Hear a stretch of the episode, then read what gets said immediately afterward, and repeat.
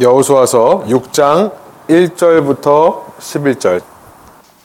제가 먼저 1절 읽겠습니다. 이스라엘 자손들로 말미암아 여리고는 굳게 닫혔고 출입하는 자가 없더라.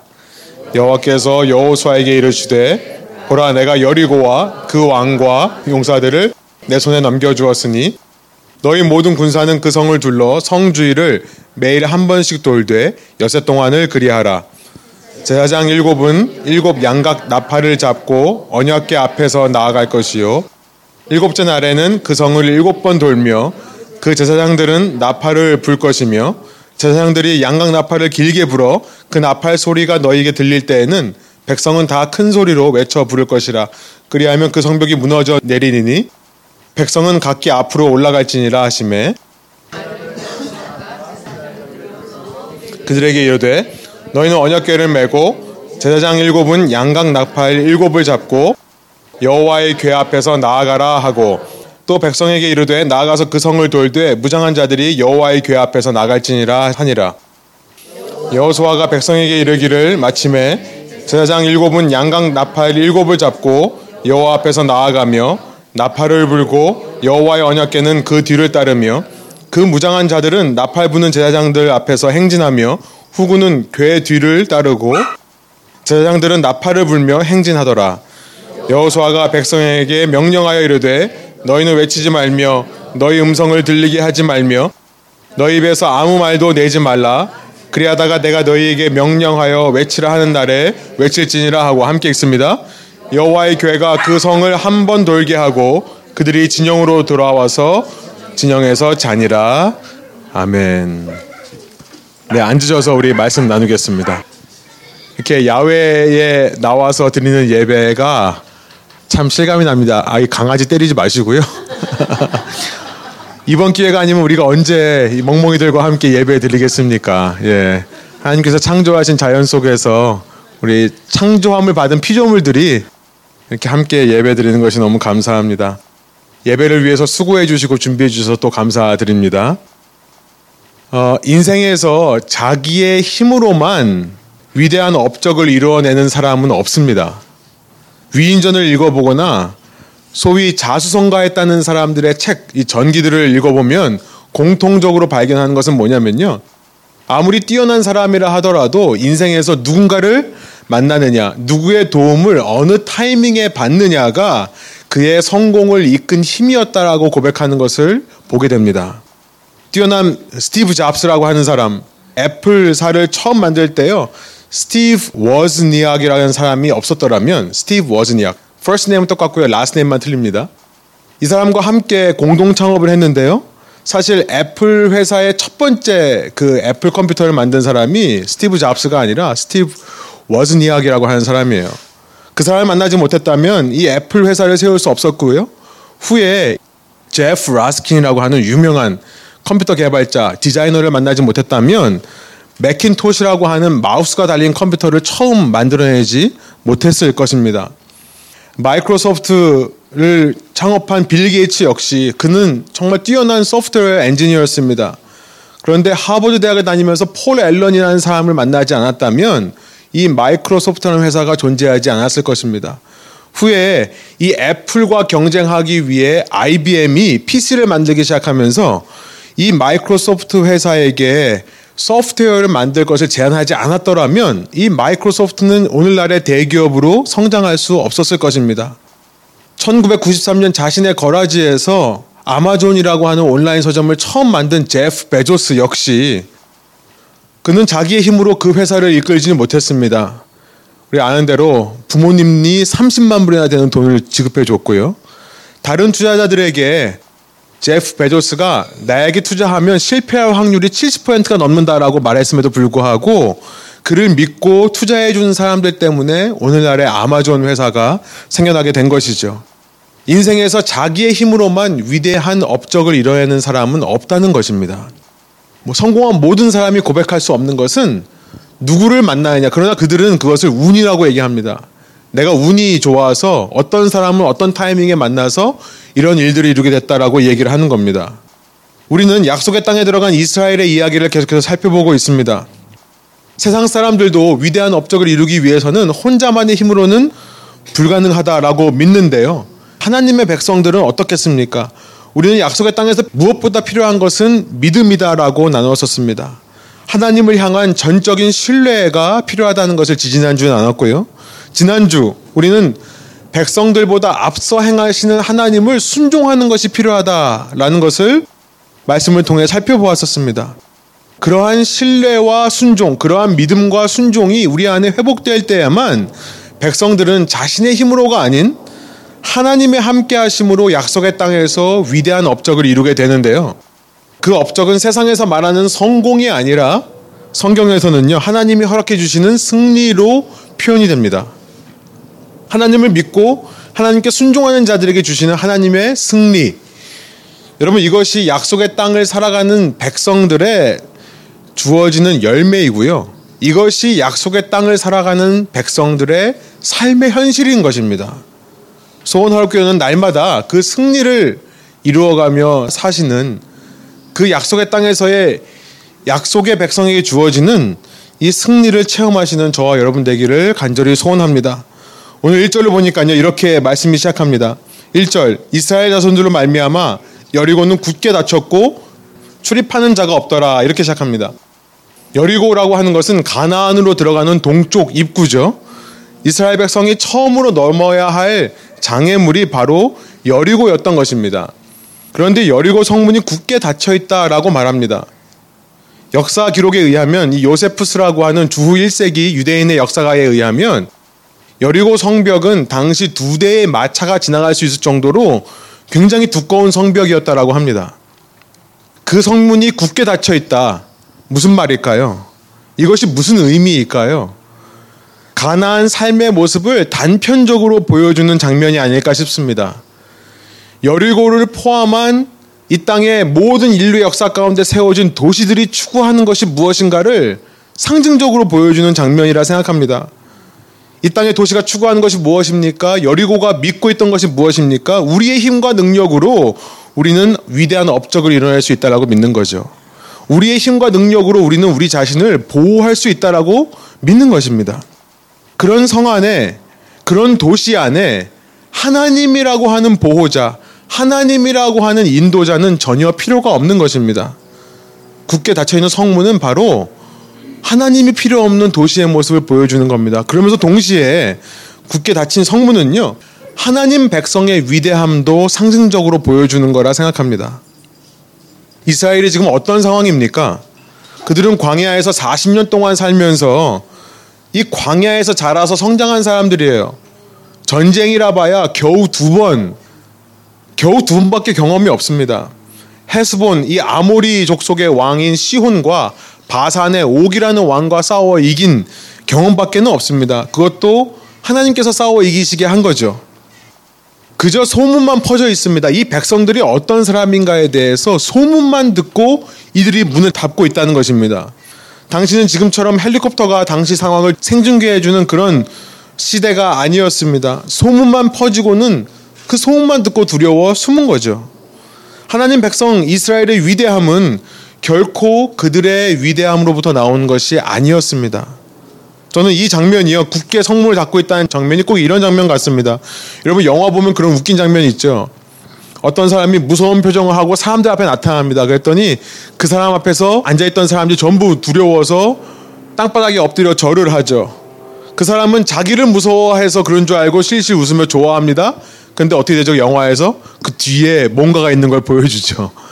그래서 이 사람이 뒤를 돌아다 보고는 으악 소리 지는 장면으로 끝나는 그런 영화 장면들이 있죠. 저는 마치 이런 장면 같습니다. 이들이 왜 굳게 성문을 걸어 잠그는 것입니까? 이스라엘이 두려워서요? 아니요. 이스라엘은 두려울 것이 하나도 없습니다. 이스라엘 백성의 위대함은 결코 자신들의 능력으로부터 나오는 것이 아니었습니다. 절대로 착각하면 안 됩니다. 그들이 그들과 함께 하신 하나님으로부터 그 힘과 능력이 나오는 것이죠. 그 힘과 능력에 두려워서 이들이 문을 잠그는 것입니다. 하나님이 없으면 그 어떤 위대한 업적도 이룰 수 없음을 지금 상징적으로 보여주는 것이 굳게 닫힌 여리고 성문인 것입니다. 하나님의 백성들이 절대 착각하면 안 되는 것이죠. 그런 하나님께서 이제 2절부터 여호수아와 그의 백성들에게 어떻게 하면 이 굳게 닫혀 있는 여리고 성문을 열 수 있는가 아니 여는 정도가 아니라 이 성벽을 무너뜨릴 수 있는가 그 방법을 말씀하시는데요. 오늘 본문 2절부터 9절입니다. 요약하면요. 이렇습니다. 앞으로 7일 동안 매일 백성들이 또 모든 사람들이 이 여리고 성 주위를 걸어서 돌라는 것입니다. 가장 앞에는 싸울 수 있는 군사들이 가고요. 그 뒤에는 제사장들과 그 뒤에는 하나님의 언약계가 따라갑니다. 그리고 나서 백성들이 그 뒤를 따라가는 겁니다. 그것도 혹시라도 성 위에 있는 적군들이 볼까봐 숨어서 다니는 것이 아니라 언약계를 메고 가는 이 레위 지파 앞에 가는 제사장들 일곱 명이요. 일곱 나팔을 길게 불면서 가라. 이 일곱 나팔을 불라는 것은 전쟁의 신호입니다. 아, 이렇게 남들이 다 알아들을 수 있게 큰 나팔을 불면서 가라. 그러면서 7일째 되는 날 마지막 7일째에는 하루에 한 바퀴만 도는 게 아니라 일곱 바퀴를 도는데요. 마지막에 다 돌고 나면 백성이 소리를 지르면 그때 여리고 성이 무너질 거다라고 말씀하는 겁니다. 정말 전무후무한 이전에서 없었고 이후 어떤 인류의 역사 가운데 등장하지 않는 아주 신기하고 이상한 방법으로 정복할 것을 말씀하시는 겁니다. 여러분 우리가 만약에 그날 그 자리에 있었다면 우리는 그 말씀대로 과연 할 수 있었을까라는 생각이 듭니다. 여러분은 어떠세요? 저는 하기 힘들었을 것 같다는 생각이 들어요. 한번 상상을 해보세요. 남자가요 아침에 일어납니다. 아내와 아이들은 텐트에 남아서 잘 싸우고 돌아오라고 합니다. 아마 정확히 나와 있지는 않지만 아내와 여자들까지도 다 같이 돌라고 했던 것은 아닌 것 같습니다. 민수기에서도 보면 술을 셀 때 항상 남자의 숫자만 세죠. 아마 가정을 대표하는 남자만 나가서 돌아와도 60만 명이 넘는 사람들이 돌았을 것입니다. 그런데 이 남자가 나갔다가요. 그냥 한 바퀴 성만 돌고 들어오는 거죠. 아내가 뭐라고 할까요? 아이들은 뭐라고 할까요? 다음날도 똑같이 일어나서 채비를 하고 나갔다가 한 바퀴만 돌고 들어오는 겁니다. 뭐라고 할까요? 뭐 하고 온 거냐고 묻지 않겠습니까? 아니 그러다가 여보 성문 위에서 누가 돌을 던지거나 화살을 쏘면 어떻게 하려고 그러고 다니냐라고 묻지 않겠습니까? 안 그러실 것 같으세요? 저는 그럴 것 같아요. 제 아내가 그럴 것 같습니다. 아내 없으니까 얘기하는 거지만. 그러면요 제 속에서 이 남자라고요. 나도 뭐 하고 온 건지 모르겠다는 생각이 들겠죠. 나도 정말 그 길을 걸으면서 소름 돋아 죽을 뻔했는데 집에 와서 나는 간신히 참고 왔는데 또 그런 얘기 들으면 나도 이렇게 하고 싶어서 하는 줄 아느냐라고 아마 얘기할 것 같아요. 그러고는 이런 말들로 인해 내 마음 속에 점점 하나님에 대한 의심과 불신의 마음이 생겨날 것 같습니다. 여러분 그래서 하나님께서는요 이 11절에 이렇게 매일 나가서 그냥 돌아오는 삶을 반복하는 모습을 보여주면서 그 전에 10절에 뭐라고 말씀하시냐면요 이 일이 다 이루어지기 전까지 그 누구도 아무 말도 입 밖에 내지 말라고 말씀을 하십니다. 왜냐면요 하나님은 아시는 거죠 우리의 모든 의심과 불신은요 언제나 언제나 그렇습니다. 항상 우리의 말 한마디로부터 시작되는 겁니다. 내 귀에 들리는 한 사람의 말로 인해 내 속에 의심과 불신이 생겨나는 거예요. 사탄이 첫 인간을 유혹하기 위해 필요했던 것은 오직 말 한마디 뿐이었다는 것을 기억할 필요가 있습니다. 불평의 말 한마디가 믿음의 신앙인들을 흔들고요. 불평의 말 한마디가 공동체를 흔들고 공동체를 향한 하나님의 뜻을 가로막는 것으로 얼마든지 역사할 수 있다는 것을 우리는 이 말씀 통해서 발견할 수 있는 겁니다. 그런데요, 이렇게 인간이 보기에는 너무나 어리석고 인간이 생각하기엔 너무나 위험한 일인 것 같지만 2절부터 9절 속에는요, 하나님의 완전함이 들어 있습니다. 완전함을 나타내는 숫자 7. 제가 방금 2절, 9절을 요약하면서 이 7이라는 숫자를 얼마나 많이 반복했습니까? 7일 동안 일곱 나팔을 불면서 마지막 날에는 일곱 번 도는 약속의 땅에서의 삶은요. 하나님을 향한 전적 신뢰, 우리가 믿음이라고 하는 것. 그리고 그 말씀에 대한 순종이 없이는 약속의 땅을 살아갈 수 없다라고 말씀드렸습니다. 어떤 상황 속에서 끝까지 하나님의 완전하심을 믿고 어떤 말씀이라도 주시면 끝까지 순종하는 사람들에게 여리고 성이 무너지는 승리가 주어진다는 것을 우리는 이 본문을 통해 발견하게 되는 것입니다. 어쩌면 오늘은요, 오늘 우리 삶에 이 말씀이 어느 때보다 필요한 것은 아닌가라는 생각이 듭니다. 이 도시 속에 살면서 여러분 우리는 어쩌면 이 도시 속에서 살아남기 위해 치열한 생존 싸움 가운데 살아가는지도 모르겠어요.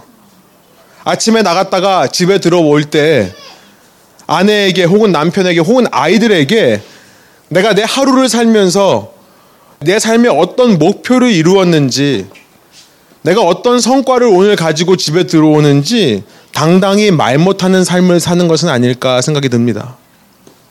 때로는요, 이 도시의 위압감에 눌려서 이 도시는 내가 정복할 곳이 아니라 오히려 나를 정복하고 있다고 느끼면 사는지도 모르겠어요. 자녀들을 다 독립시켜 놓고 이 도시 속에서 날마다 우리는 어쩌면 내 인생의 의미와 목적은 무엇인가? 날마다 그 질문과 싸우시는 분들이 있는지도 모르겠습니다. 학교 공부 따라가기만 바쁜 나머지 내 삶의 의미와 목적은 무엇인지 생각할 결로도 없는 청년들이 있는지도 모르겠어요. 나는 졸업 후에 어떤 삶을 살 건가 내 진로에 대한 걱정이 나를 눌러서요. 그러면서 내 인생에서 가장 에너지가 많은 시간, 가장 열정이 넘치는 이 청년의 때를 그 스트레스를 잊기 위해, 그 걱정을 잊기 위해 낭비하고 있는지는 모르겠습니다. 여리고 정복의 이야기는요, 뜬구름 같은 이야기가 아닙니다. 옛날 사람들이 지어낸 신화적인 이야기도 아닙니다. 오늘 저와 여러분의 삶에 대한 이야기입니다. 약속의 땅을 살아가는 신앙인들이 매일같이 느끼고 고민하고 생각하는 우리의 삶에 대한 이야기죠. 도시 속에서 도시의 논리와 도시의 가치대로 살지 않으면 결코 살아남을 수 없다라는 생각이 들 때, 도시 속에서 나는 아무런 의미도 목적도 없는 존재처럼 느껴질 때, 그저 나는 이 도시라고 하는 거대한 기계성의 한 부품에 지나지 않는다는 생각에 벗어나올 수 없을 때, 오늘 하나님께서 이 말씀을 통해 말씀해 주시는 겁니다. 이 도시에서 승리를 맛보는 유일한 길은 날마다 말씀을 붙잡고 살려는 우리의 노력과 시도에 있다라고 말씀해 주시는 겁니다. 선교지를 다녀오면서 가장 크게 얻어오는 유익이 있다면요. 내가 이런 이런 노력을 해서 이런 성과를 이루었다는 식의 그런 세상적인 논리의 선교 보고가 아닙니다. 그런 세상적인 논리와는 전혀 다르게 역사하시는 하나님의 인도하심과 하나님의 역사를 체험하고 돌아오는 것이 가장 큰 성과, 유익이라 생각이 듭니다. 나의 노력과 나의 준비와 나의 열심에도 불구하고 그걸 뛰어넘어서 역사하시는 하나님을 발견하고 오는 거죠.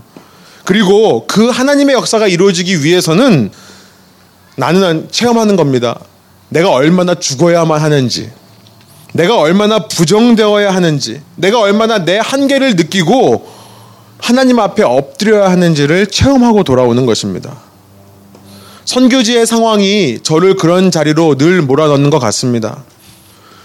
정말 선교지에 가서 날마다 새벽같이 일어나서 말씀을 붙잡지 않으면 육체가 지치고요. 내 영이 죽을 수밖에 없는 상황을 만나게 됩니다. 말씀을 붙잡고 순간순간 그 어려움과 유혹이 찾아올 때에 말씀을 기억해 참아내고 이겨내는 것이 그 어느 곳보다 훈련되는 곳이 선교지이더라고요. 그러나 거기서 끝이 아니죠. 그렇게 했더니 그렇게 내 자신을 부정하며 말씀을 붙잡고 살아가려 노력했더니 그 단단해 보이는 성벽이 무너지는 것을 발견하는 곳이 바로 선교지입니다. 불가능한 것처럼 보이고 아무런 열매도 아무 일도 일어나지 않을 것처럼 보이던 그 일들이 사건들이 생겨나는 것을 체험하고 돌아오는 것. 여러분 우리가 살고 있는 이곳도 그런 체험이 있어야 하는 선교지라는 것을 잊지 않으셨으면 좋겠습니다.